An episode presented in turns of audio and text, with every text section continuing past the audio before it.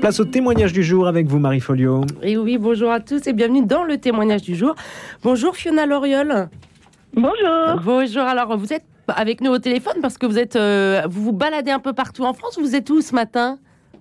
À Rouen. à Rouen. Donc vous n'êtes pas si loin de Paris que ça. Alors, je vais un petit peu euh, situer votre histoire pour les auditeurs. Euh, Fiona, vous avez réalisé une aventure folle parce qu'en 2017, vous avez sorti, libéré, on peut même dire, votre grand-mère centenaire pour l'emmener en voyage en camping-car à travers l'Europe. Alors, votre mémé, comme vous l'appelez, qui ne devait vivre que quelques semaines, a pu vadrouiller ainsi pendant trois ans et effectuer 15 000 kilomètres. En 2020, votre grand-mère est décédée après une fin de vie de rêve. Mais pour vous, Fiona, l'histoire ne s'arrête pas là. Vous avez voulu partager cette expérience en écrivant votre av- aventure dans un livre, 101 ans, mémé parents vadrouille. Et aujourd'hui, vous faites un tour de France pour alerter sur l'isolement des personnes âgées. Alors, quelques chiffres, en effet, selon un rapport des Petits Frères des Pauvres, en 2021, 530 000 personnes âgées étaient en situation de mort sociale en France. Des chiffres que vous ne voulez plus entendre, Fio- Fiona. Oui, tout à fait. En fait, je veux expliquer euh, aux plus jeunes de ne pas passer à côté de ce rapport intergénérationnel qui est super important, euh, de créer du lien parce qu'avec ma grand-mère, au départ, c'était pas gagné. On avait chacune sa vie. Euh, moi, j'avais la bougeotte, ma grand-mère était sédentaire. Et euh, quand on m'a annoncé qu'elle en avait pour une semaine, je voulais pas qu'elle meure seule, loin de tout le monde. Donc, je suis allée la chercher parce que j'étais à 500 km de là. Elle était en région parisienne et moi en Vendée. Et quand je suis arrivée, elle m'a regardée et elle m'a fait c'est la vieille moche qui Ah. vient me chercher parce que pour Ça elle commençait bien. être voilà, être vieille fille à 35 ans, c'était pas possible. Ouais, une autre génération aussi. Mais c'est ça, elle est née Ouais. en 1917 en Italie, euh, elle est arrivée en France à ses 35 ans et elle avait pas franchement quitté la région parisienne, donc euh, du coup euh, on avait vraiment, euh, on était dans deux univers totalement opposés, on va Mm. dire. Mm. Et Mais c'est riche, ça. réussi. C'est riche, ça, univers opposés. Ben, c'est ça, parce qu'elle m'a montré aussi euh, ce que c'était la pauvreté, justement, quand on est parti voyager et qu'elle avait tendance à cacher sa nourriture dans son t-shirt. Et je disais, mais mémé, arrête Et elle, elle me répondait à chaque fois, Ma, toi, tu sais pas ce que c'est de manquer. Et elle a raison, j'ai jamais su ce que c'était de manquer de nourriture. Ouais. Donc c'est vrai que c'est très important, euh, ce rapport intergénérationnel. Et, euh, et euh, pendant tout le trajet, elle a voulu me marier à un homme parce que pour elle, euh, comme elle est née, euh, la femme n'avait pas le droit de vote, la Mm. femme n'avait pas le droit de dépenser l'argent, c'était soit le père, soit le mari, soit le frère.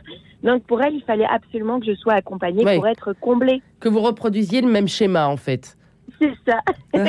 Mais alors, du coup, en Et fait, je voulais revenir avant de, de continuer sur votre grand-mère. Quoi, si, on va continuer sur votre grand-mère, mais je voudrais revenir à la jeunesse du projet parce que vous nous l'avez montré tout de suite. C'était pas si rose que ça. C'est pas des décisions si faciles à prendre. Alors, qu'est-ce qui a été le déclic pour vous dire, allez, je l'emmène, je pars? Alors tout simplement parce que euh, ça faisait six mois que je la remettais en forme, je lui avais enlevé ses cachets, euh, je l'avais remise sur son déambulateur parce que quand j'avais récupéré, elle marchait même plus. Ouais. Euh, je fait reprendre du poids. Et euh, un jour, je suis rentrée dans sa chambre et je l'ai vu regarder le mur blanc. Ça m'a fait froid dans le dos parce que je me suis dit, mais mon Dieu, c'est ça la vieillesse ne plus avoir d'avenir, de perspective. Et ça faisait six mois qu'on le perdait bêtement parce qu'on m'avait dit une semaine et qu'on attendait toutes les deux la fin devant ce mur blanc. Et c'est là que je lui ai dit, euh, Mémé, ça te dirait pas de partir en camping-car, faire un tour du monde et, euh, et elle a été sceptique et j'ai dit, bah, vu que tu as toujours voulu aller sur la côte d'Azur, on passe par Lourdes parce que tu étais très croyante, on va sur la côte d'Azur et je t'emmène dans ton village natal en Italie. Ouais. Et, euh, et là, elle m'a regardée, elle m'a dit, Ma, c'est quoi un camping-car? et donc, euh, du coup, euh, je me suis dit, ben, c'est vrai, en Italie, elle a pas dû en voir souvent, euh, surtout dans les années 30 ou 40. Euh, en France, en région parisienne, il n'y en a pas beaucoup. Et donc, j'ai expliqué que c'était une petite maison roulante, sa casa roulante, mais qui pouvait l'emmener où elle voulait. Et du coup, euh, on est parti. Alors, j'ai eu la chance que mes parents nous accompagnent parce que quand j'ai annoncé à ma petite maman que Ouais. je voulais partir avec ma grand-mère, Ouais. elle a fait un bond de 10 mètres de haut en me disant, mais quoi, ma mère, euh, avec son incontinence, son déambulateur, Ben, c'est son ça. fauteuil roulant, Et pas qu'elle d'ailleurs, parce que euh, euh, elle était quand même. en- on vous avez annoncé qu'elle n'avait que quelques semaines à vivre. Euh, le, le personnel soignant de l'EHPAD, qu'est-ce qu'il vous a dit? Il devait quand même dire, bah non, c'est- irresponsable. Alors non, parce que quand je l'ai récupérée, euh, donc elle- on m'avait expliqué qu'elle en avait pour une semaine, Ah oui. carrément. C'est même Donc, pas quelques, semaines, c'est une semaine. ouais. C'est quelques jours. Euh, et quand je suis allée la récupérer en région parisienne, on m'a dit mais oui, mais vous savez que le trajet pour descendre jusqu'en Vendée, ça peut euh, quand même euh, la tuer. Et j'aurais expliqué mais c'est quoi le risque? Vous m'annoncez qu'elle en a pour une semaine. Euh, je préfère qu'elle meure avec moi dans la voiture, entourée de sa famille, plutôt que bah, loin de tout le monde, toute seule euh, dans un lit d'hôpital. Ouais. Et, euh, et donc du coup, euh, quand j'ai descendu, j'ai eu un médecin qui est venu euh, l'ausculter. Il a même pas franchement ausculté. Il m'a dit mais euh, de toute façon, ça sert à rien de s'attacher à ce genre de personne. Elle est trop vieille, elle est trop Mais c'est et elle va horrible. mourir. Euh, Ça- Non, mais devant ma grand-mère en plus. Et il me dit, mais euh, vaut mieux acheter son cercueil plutôt que s'en occuper. Et là, ma grand-mère, euh, malgré qu'elle soit italienne et qu'elle parlait pas très bien le français, elle a tout à fait compris. Et, euh, et le monsieur, mais euh, C'est j'ai déshumanisé en fait. Il y a une espèce de déshumanisation de, de ces personnes âgées que vous a- auxquelles vous avez assisté. Bah c'est ça. Et quand je lui ai dit, mais non, mais il y a de l'espoir parce que moi, je vais m'en occuper et tout. Il me dit, mais l'espoir, ça fait pas vivre. Arrêtez de croire que. Et, et donc au final, euh, je lui ai démontré qu'il avait tort puisqu'elle a vécu trois ans, trois mois et trois semaines. Ouais, c'est une belle revanche sur, sur la vie finalement. C'est ça. Bah, en fait, c'est parce que euh, en offrant des perspectives et un avenir, en les incluant dans notre société et dans notre quotidien, euh, je pense que ça les fait euh, vivre. Et donc l'espoir fait vivre quoi. C'est ça. Et alors vous, vous-même quand même, euh, vous n'avez pas eu une appréhension parce que c'est tout de même lourd de s'occuper d'une grand-mère qui, qui est en fin de vie? Vous n'avez pas eu un peu peur? Alors au départ, j'avais totalement peur et c'est pour ça que j'avais euh, téléphoné en Vendée pour que quelqu'un vienne me montrer les gestes à avoir pour m'occuper de ma grand-mère.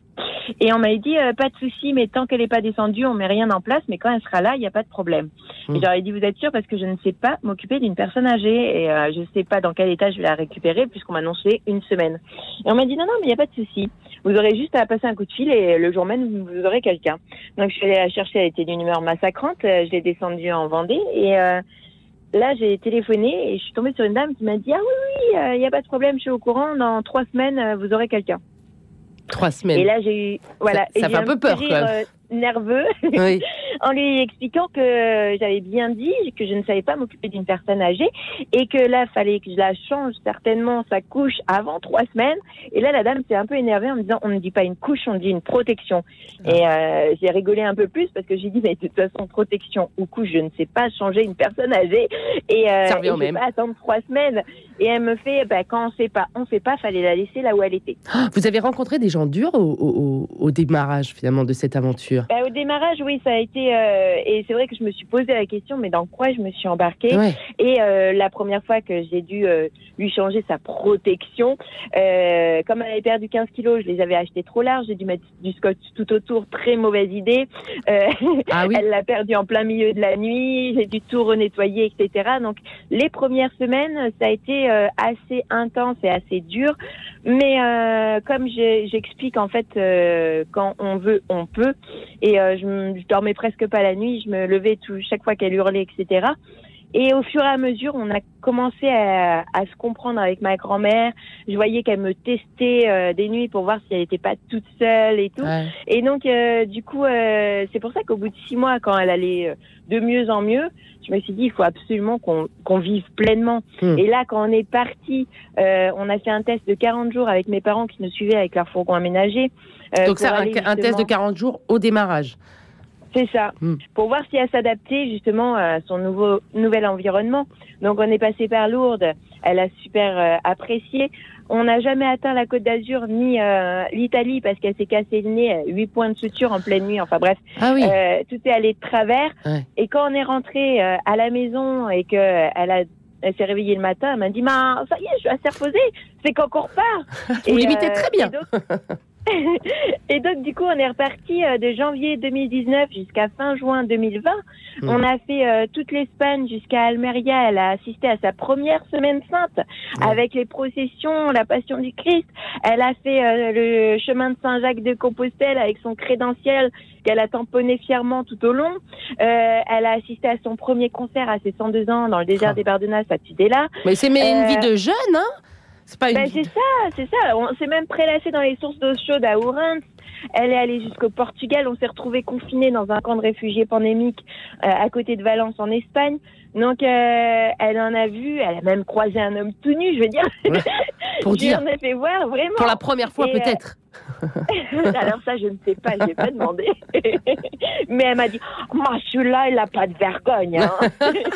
Mais alors, je voudrais, quand même revenir euh, euh, sur ces, ce test de 40 jours. Qu'est-ce qui vous, parce que ça a été difficile avec des réactions de l'entourage qui étaient difficiles aussi, euh, qu'est-ce qui vous a tenu, vous? Pourquoi vous êtes dit, ben non, moi, moi je veux y retourner? Au-delà du désir de votre grand-mère de, de repartir. Hum, Parce que je me suis aperçue qu'elle avait tout à fait, euh, dans sa petite casa roulante, elle avait ses marques. Euh, et elle avait retrouvé le sourire et elle se mettait à chanter comme euh, dans les rizières quand elle chantait à l'époque parce qu'elle a travaillé dans les rizières donc avec des chants assez euh, forts et engagés Euh, et, euh, et elle riait et, euh, et elle s'émerveillait et je me suis dit c'est ça c'est ça la vie et comme moi j'ai toujours voyagé avec mes parents justement on a fait une quarantaine de pays et que je me suis aperçue qu'elle s'adaptait très bien je me suis dit effectivement on va continuer jusqu'à la fin puisque elle voulait absolument continuer dans sa casa roulante et que je lui avais promis Ouais. de l'emmener jusqu'au bout. Ouais. Et donc jusqu'au bout, euh, je tiens euh, mes promesses. Donc euh, et c'est pour ça qu'après quand euh, euh, je lui avais promis d'écrire l'histoire, euh, le, le livre est sorti là le 4 novembre. Ouais. Donc euh, Mais, mais bah, Ouais. 101 ans, mais mes parents vadrouillent d'ailleurs. Je tiens à signaler aux auditeurs qui peuvent voir sur YouTube des images de- du livre et de votre grand-mère qui, voilà, qui passe à l'écran. et donc c'était une promesse justement que j'avais fait à ma grand-mère. Donc j'ai tenu ma promesse. Ce Le livre, c'était une promesse. C'était le, ce témoignage. Hmm, ça venait Parce qu'en d'elle. fait, voilà, un jour, en fait, on était avec ma petite maman et ma grand-mère devant une librairie et ma grand-mère s'est tournée vers ma petite maman et elle lui fait Ma Fasca, tu dépenses l'argent vraiment n'importe comment. Les livres, ça sert à rien. Ah. Et j'ai dit à Mémé, j'ai dit mais t'es sérieuse hein, Mémé? Les livres c'est super important, ça permet euh, les voyages, l'ouverture d'esprit, euh, l'imaginaire. Et ma grand-mère qui me fait bah non, à part se chauffer l'hiver, sinon ça sert à rien. Ah. Et là je lui fais mais Mémé, t'imagines si j'écris notre histoire, ce qu'on est en train de vivre, ça peut peut-être passionner des gens. Et ma grand-mère, ma, ça parle de moi. Et là, je lui fais, bah oui, ça parle de toi, accessoirement de nous, mais surtout de toi. Et là, ma grand-mère qui me fait, ma, ça c'est intéressant, ça il faut l'écrire, tu me le promets. et donc j'avais promis d'écrire l'histoire. Et donc, euh, quand j'ai vu que le livre connaissait un petit succès, puisqu'il a été euh, vendu à plus de 10 000 exemplaires, il va Ah oui. être adapté à l'écran Ah oui. et traduit à l'étranger, notamment en Italie, donc Ouais. dans le pays de ma grand-mère. Euh, je me suis dit autant essayer de passer un message pour expliquer aux gens qu'il y a une autre alternative euh, au mur blanc, Ouais. aux personnes âgées de de- d'oser, de, croquer la vie jusqu'au bout parce qu'il n'y a pas d'âge limite. Et Il n'y a pas de péremption, pas- quoi. ben c'est ça, et aux jeunes de ne pas passer à côté, parce que euh, le lien euh, émotionnel, affectif, euh, le lien qu'on crée, qu'on qu'on va chercher au plus profond, est très important. Et ce rapport intergénérationnel, justement, d'aller vers... Alors, même si on n'a plus de grands-parents, on peut aller vers son vieux voisin, sa Ouais. vieille voisine, lui faire coucou, je suis là si vous avez besoin de quoi que ce soit, et commencer par une simple question et, et, et réexpliquer aux enfants que bah, les grands-parents ont aussi été des enfants. Parce que j'ai fait trois promesses à ma grand-mère. Une d'écrire l'histoire, une de partir dans son village natal en Italie. Donc j'y suis allée avec mes parents euh, et au bout de cinq jours d'investigation, parce que son village était très étendu, il faisait plus de 115 km carrés comme donc comme Paris, Ouais. mais qu'avec 1500 habitants, donc vraiment euh, pas du tout peuplé. Et j'ai réussi au bout de cinq jours d'investigation à retrouver trois de ses anciennes copines Ah oui. de 100 Mais qui ans, devait être très 95 et âgé. Oui. 98 ans. Pardon, oui, je vous ai coupé. Eh. Eh, Oui, donc très âgées et qui ont travaillé avec elle dans les rizières, qui ont joué avec elle, qui m'expliquaient. On était une trentaine d'enfants à jouer dans les rues. À l'époque, il n'y avait pas de voiture et tout. Et, et c'est magique ces instants-là ouais. parce que ça nous replonge dans une autre époque. Oui, c'est une montre, transmission quand même, que leurs histoires ne soient pas mortes, qu'elles restent vivantes. Mais c'est ça. Et quand ma grand-mère me disait, Ma, tu sais, Fiona, je comprends pas trop hein, votre époque. Moi, euh, on n'avait pas l'eau courante. On devait faire le linge dans la rivière. On devait le faire sécher. On travaillait des 10-15 heures par jour dans les rizières. C'était très harassant. Mm. Et on avait quand même le temps de prendre le temps avec sa famille. On partageait. Mm. Vous, à votre maintenant, vous avez l'électricité. Vous n'avez plus qu'à appuyer sur un bouton pour mettre des lave-linges, des sèche-linges. Vous avez l'eau courante. Vous avez tout. Vous avez des RTT. Vous travaillez pas 10-15 heures par jour, largement pas. Et pourtant, vous dites que vous n'avez pas le temps. Ouais. C'est des leçons de vie, en fait. Mais c'est ça. Hmm. C'est ça, c'est pas qu'on n'a pas le temps, c'est qu'on ne prend pas le temps. Et alors Et vous, qu'on est happé par euh, le système. et, et Fiona, euh, dans cette aventure, euh, vous, ça vous a apporté quoi? Qu'est-ce que vous avez découvert aussi sur vous? Parce que, en fait, un échange, c'est riche dans les deux sens. Ah, mais je pense que j'ai eu plus que ce que je lui ai apporté. Parce que ça m'a ouvert les yeux justement sur le monde de la vieillesse.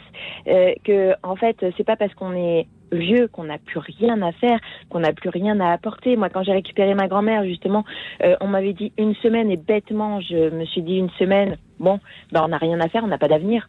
Et pourtant, on avait un avenir. Et c'est pour ça que j'ai eu le déclic et que j'ai amené ma grand-mère de partout et que je l'ai vue s'émerveiller euh, et que les gens qui nous rencontraient me disaient euh, mais c'est vrai qu'elle a 101 ans. Euh, Je disais non, elle a 102, 103.